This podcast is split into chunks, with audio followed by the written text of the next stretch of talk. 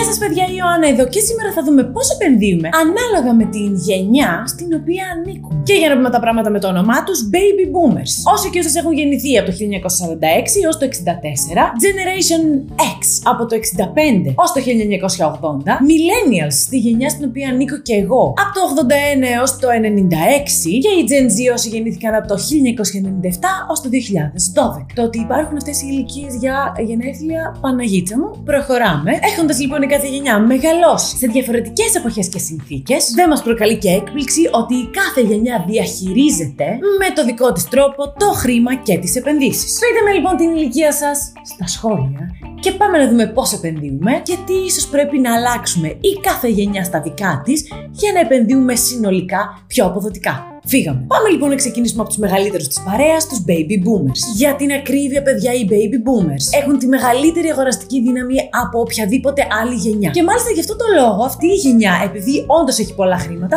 είναι πολύ πιο συντηρητική στο θέμα επένδυση. Δηλαδή, έχει αυτή η γενιά την τάση να αναζητά την ασφάλεια και τη σταθερότητα στις επενδύσεις της για να μην κυνηγάει τις μεγάλες αποδόσεις. Γιατί? Γιατί έχει ήδη χρήματα, οπότε απλά τα αυγατεύει. Συγκεκριμένα τώρα, οι αγαπημένοι μας Boomers, μιας και θέλουν όντως να μειώσουν όσο πιο πολύ γίνεται τον κίνδυνο στις επενδύσεις τους για να έχουν τα λεφτάκια τους να μεγαλώνουν σταδιακά και να έχουν και περισσότερα λεφτάκια όσο περνάει ο χρόνος, έχουν μια κλίση προς πολύ καλά διαφοροποιημένα χαρτοφυλάκια. Το χαρτοφυλάκιο ενός Boomer δηλαδή είναι πολύ πιθανό να περιλαμβάνει και ι τι εφ και μετοχές και ομόλογα. Επίσης, το γεγονός ότι οι Boomers στην πλειοψηφία τους είναι συνταξιούχοι ή τώρα φτάνουν στη συνταξιοδότηση, τους κάνει να αναζητούν και τι άλλο, το μέρισμα από τις επενδύσεις τους. Γι' αυτό και επενδύουν σε μεσητικές εταιρείες και εταιρείες διαχείρισης εκείνης περιουσίας, τα λεγόμενα rates, αλλά και σε μετοχές που πληρώνουν μέρισμα, μιας και η προτεραιότητά τους είναι μια σταθερή πηγή εισοδήματος. Εδώ θα πω κάτι ξέρουν οι Boomers. Γιατί πλέον, έτσι όπως έχει στηθεί η φάση με τις επενδύσεις, ακόμα και λίγα χρήματα να έχουμε, το μέρισμα και ένα σταθερό εισόδημα από τις επενδύσεις μας είναι win-win. Έτσι επενδύω κι εγώ κι ας είμαι millennial. Πάμε όμως τώρα στο Gen X.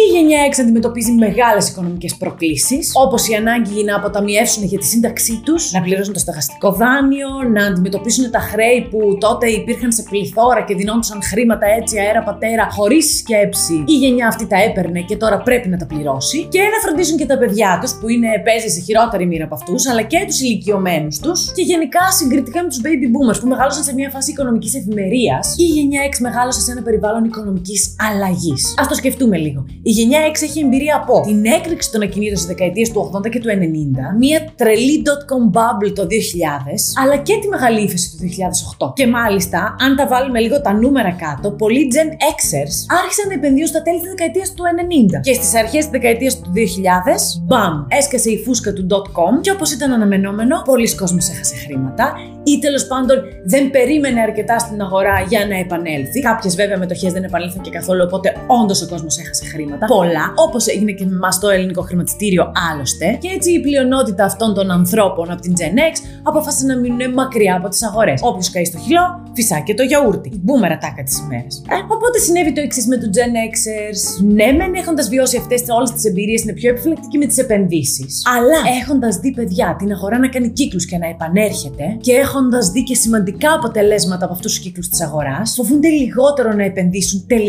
Συγκριτικά με τους Millennials. Και μιας που είπαμε Millennials, πάμε να δούμε η γενιά μου τι σχέση έχει τελικά με τις επενδύσεις. Η γενιά, μάλιστα, στην οποία οι επενδύσεις έχουν εκδημοκρατιστεί. Πλέον μπορούμε να κάνουμε επενδύσεις από το ίντερνετ, από το σπίτι μας, από το κινητό μας, με πολύ σοβαρές πλατφόρμες, πιστοποιημένες και όχι έτσι γενικά επενδύσεις. Ε? Παρ' όλα αυτά, η σχέση των Millennials με τη λέξη επένδυση συνεπάγεται τη λέξη φόβος. Ναι, παιδιά, δυστυχώς οι Millennials φοβούνται να επενδύσουν. Και εντάξει, η αλήθεια είναι ότι έχουμε περάσει και τι δεν έχουμε περάσει. Δηλαδή, αλήθεια, οκ, okay, τις τελευταίες δεκαετίες τι δεν έχει συμβεί.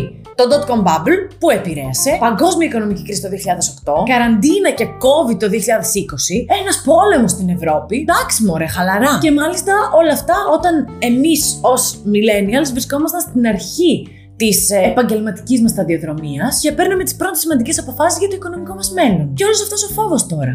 τι αντίκτυπο έχει στη γενιά μου. Cash is the king. Σύμφωνα με έρευνες, παιδιά, το τριάντα τοις εκατό των millennials προτιμά τα μετρητά από τις επενδύσεις. Ναι, δυστυχώς, παρόλο που είμαστε η γενιά που έχει μεγαλώσει μέσα στην τεχνολογία και ξαναλέω είναι ευκολότερο για μας να επενδύσουμε πλέον, εμείς βλέπουμε το δέντρο και χάνουμε το δάσος, γιατί όπως είπαμε στην αρχή, φόβος. Έχουμε την αίσθηση δηλαδή ως γενιά ότι τα χρήματα μας δεν είναι ασφαλής στις επενδύσεις λόγω των διαφόρων κρίσεων που έχουμε ζήσει και έχουμε περάσει. Και τι κάνουμε?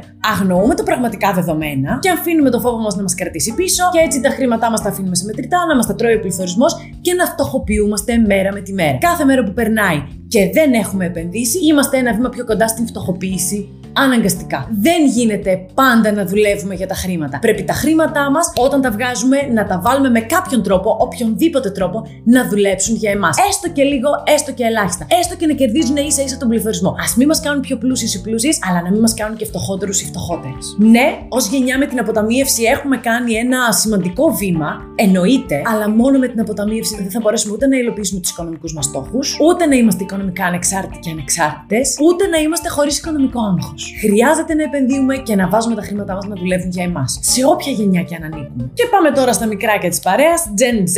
Η Gen Z τώρα δείχνει γενικά μεγαλύτερο ενδιαφέρον στις διάφορες τάσεις.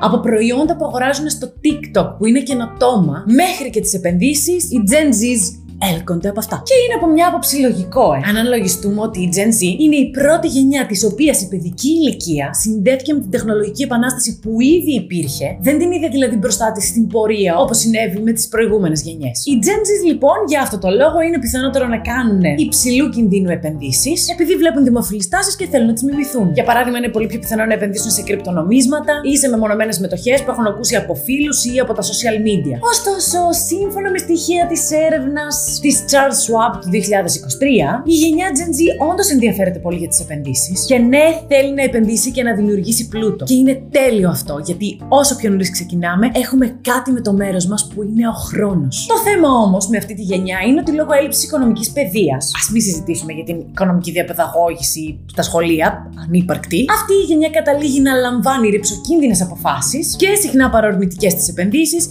Και έτσι χάνουν πολλές φορές χρήματα. Οπότε πρέπει να αντιμετωπίζουμε τις επενδύσεις μας με προσοχή και με σύνεση. Πρέπει να καταλάβουμε ότι ναι, ωραίες οι καινοτομίες, αλλά πρέπει να επενδύουμε βαρετά, σταθερά, μακροχρόνια, ειδικά τώρα που έχουμε όλο το χρόνο μπροστά μας, να επενδύουμε κάθε μήνα έστω και από κάτι. Ποτέ να μην φεύγει μήνας που κάτι δεν έχουμε βάλει για το μέλλον το οικονομικό μας. Και φυσικά η βασική αρχή παραμένει η ίδια. Ανεξάρτητα από τη γενιά στην οποία ανήκουμε, ναι, επενδύουμε κάθε μήνα και ναι, ψαχνόμαστε, ναι, ενημερωνόμαστε, ναι, κάνουμε τη δική μας προσωπική έρευνα από διάφορες μεριές, προτού πάρουμε μια απόφαση για το πού και πώς θα επενδύσουμε. Στο σημείο βέβαια αυτό να τονίσουμε ότι σήμερα είδαμε τις γενικές τάσεις της κάθε γενιάς, ανάλογα με τα βιώματά της, τα γενικευμένα. Αυτό δεν σημαίνει ότι όσοι και όσες ανήκουμε στην ίδια γενιά, είμαστε ίδιοι και ίδιες και έχουμε τις ίδιες προτιμήσεις και διαχειριζόμαστε τα χρήματά μας με τον ίδιο τρόπο. Σαφώς. Εγώ για παράδειγμα, ναι, είμαι millennial, αλλά σίγουρα δεν φοβάμαι να επενδύσω, γιατί έχει γίνει το κλικ στο μυαλό μου και έχω καταλάβει πόσο σημαντική είναι η έννοια της επένδυσης. Και επειδή όμως πηγαίνω λίγο προς boomer μεριά και δεν θέλω να έχω πολύ μεγάλο ρίσκο, αλλά θέλω τα χρήματά μου να μου δίνουν αξία, επενδύω στο ι τι εφ ντι τζι αρ ντάμπλιου τελεία ι γιου. Έτσι και δεν έχω τον φόβο των millennials και δεν παίρνω πολλά ρίσκα όπως η Gen Z